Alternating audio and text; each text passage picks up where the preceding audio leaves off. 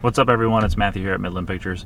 We're just hanging out before a shoot uh, that we've got going on uh, all day today um, for a client who's servicing a client. I talked about it in the last video a little bit. We've got about 25 minutes, and Jonathan is here, and he is going to help us out on a shoot today with some grip stuff, uh, helping move lights, uh, just anything that we need to make sure that we get this shoot taken care of. So check it out.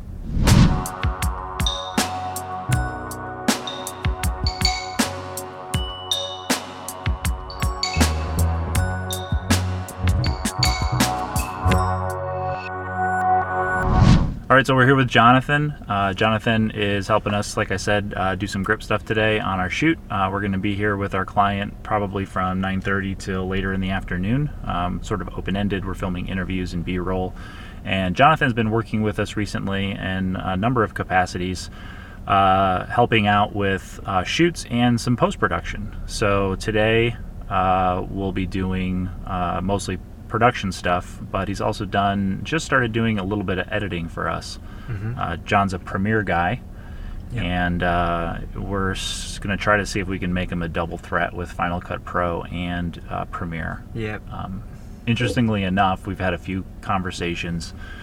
Uh, every fr- everybody from Michael uh, to um, a client that we're putting a proposal together for, and they edit in Premiere, and they want just like us with my editors, I want everybody in Final Cut Pro 10. They want because they're looking at outsourcing post production to us. They want everything done in Premiere Pro because if they get in a bind with a client and they need like a last minute change of a font or uh, something with the video, if he doesn't have a Premiere Pro project file, it's not going to be easy for him to make that fix. So it causes problems for them. So I think that maybe this is a little bit of the conversation that we have, but we're trying to figure out how we can offer services in both Premiere and Final Cut Pro 10. And someone like you is a good opportunity for that because Becky and DJ only, well, Becky edited a little bit in Premiere Pro back in school, but they only know Final Cut and I really only know Final Cut. I've edited in Premiere a little bit, but um, not to where I could take on a project right now and sort of do it at an expert level. And you're really just learning too. You're pretty green with with uh, the whole editing thing, right? Fairly, but I mean, making my way slowly. Yeah, and I don't mean to sound like you know you don't know what you're doing. I mean, I think you've shown that you know how to edit, but you know, just the technical details of the software and all that stuff is still, you know, you're still working out your Yeah. your workflow for that. How long have you been editing? There was a big gap in between. I started editing several years ago, but um, I recently rebuilt a computer to have a, a decent editor. Yeah. So, oh, I bet maybe half a year. Probably been working on it again. So, And that's a custom PC rig that you put together, right? Yeah. Yeah.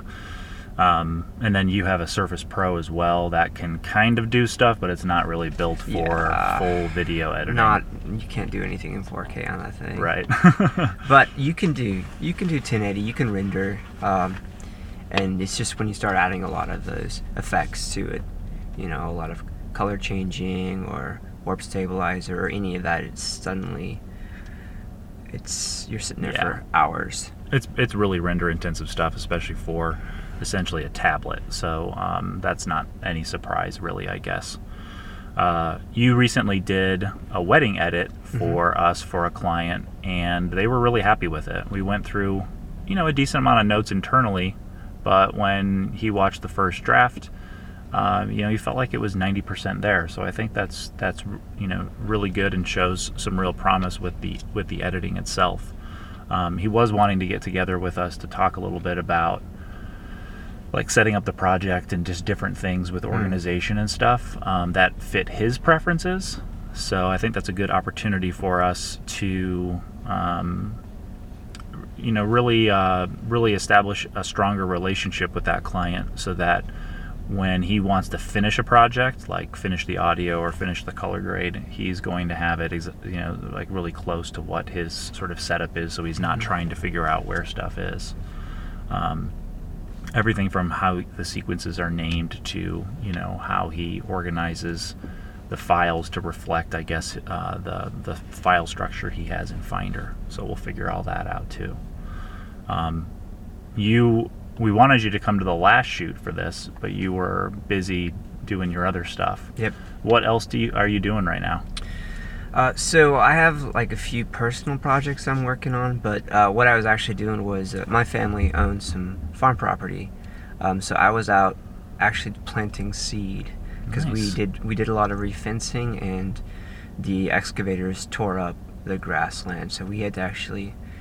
So if you've ever seen the golden sower on top of the Lincoln uh, Capitol building, that was me. Really? they're throwing seed by hand. Yeah, I, I didn't have a pouch, but I, I was using like buckets, and it was actually really fun. I've never done anything like that before. So, And what uh, what product is it? Is it well, this is uh, what we were actually doing is uh, wild grass seed because it's Oh. for pasture land. gotcha Um, and for livestock? Yep, uh, we had, we we rent it out and have cat a lot of cattle on it, and they will walk right along the fence line and Gotcha. cause erosion and to, to prevent that since it's going to be brand new soil um, we were basically replanting it and it's supposed to be rain it's supposed to rain there last night but we'll Yeah. find out hopefully hopefully the seeds will come up but if not you know things happen So that's part of part of you know the, the, the you're helping your family out. I, I think there's pay involved as well, right? Mhm. So Yep.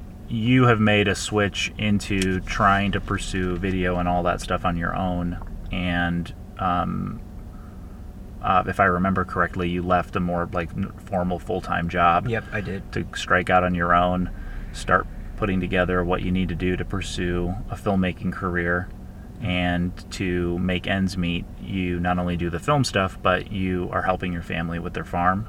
Yep, And- that's that's definitely that's that's my um, second sort of main thing that I do right now is that um, it's harder work because I'm out in the hot sun sometimes.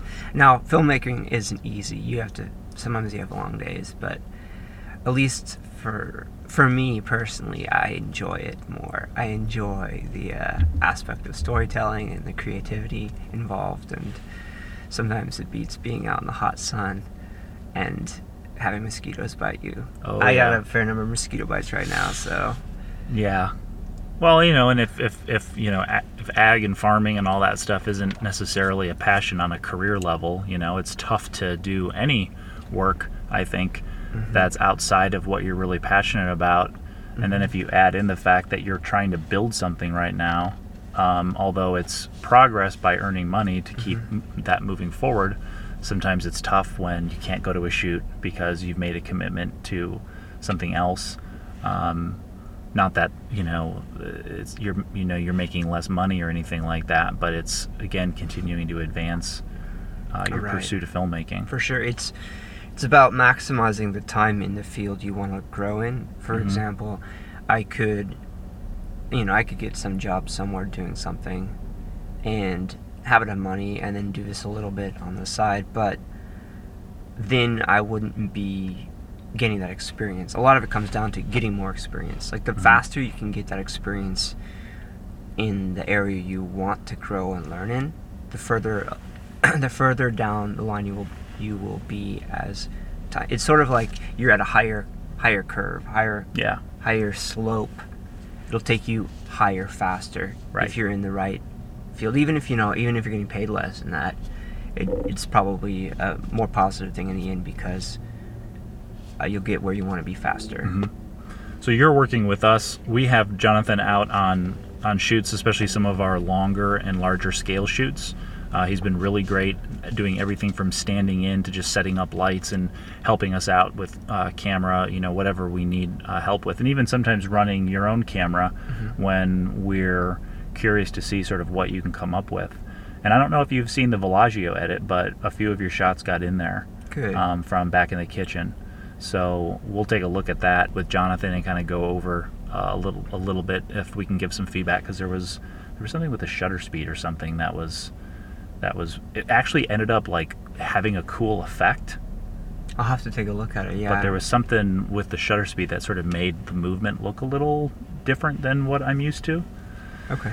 But it ended up kind of being a good thing Well, that's good. Yes. And that's when those those mistakes end up making it better. Yeah, it was, and, and Jonathan, to his credit, was using a brand new A7 III.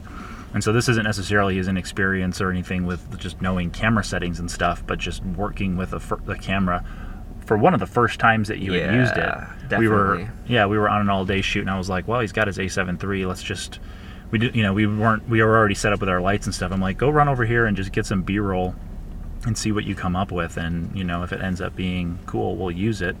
And uh, you'll you know get to kind of get some experience with your camera.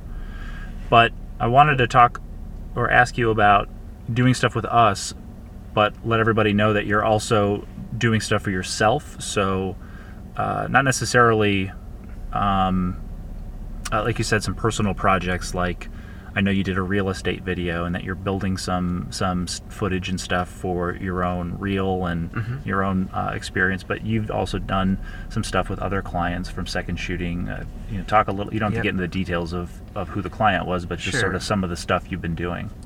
So um, I've, you know, second shot wedding, and just re- not. It was probably within the last month or so, and uh, it was a really good experience. I felt like I learned a lot. Um, the guy I shot with has done like 200 weddings or close to Oh, wow. 200 weddings, so, I mean, for him it was just he knew exactly what to do, and I feel like just just shooting with him was an amazing experience because I'm like, well, what do we do here? He's like, ah, we'll do this right here. And and I'm like, well, are we missing? He's like, nah, we're good. We're probably good. We don't need that. You don't need to overshoot Yeah, you don't want So- too much footage. for sure. And Now, were you on your camera or did you use one of his? I was on my camera. Okay. Yep. And that was the A7 III. Yep. Yep. hmm And uh, I hope the footage. I I I haven't looked to see if he's finished the edit on that. So I hope I hope he included some of my footage in the Yeah. And it. I know he's he's pretty um,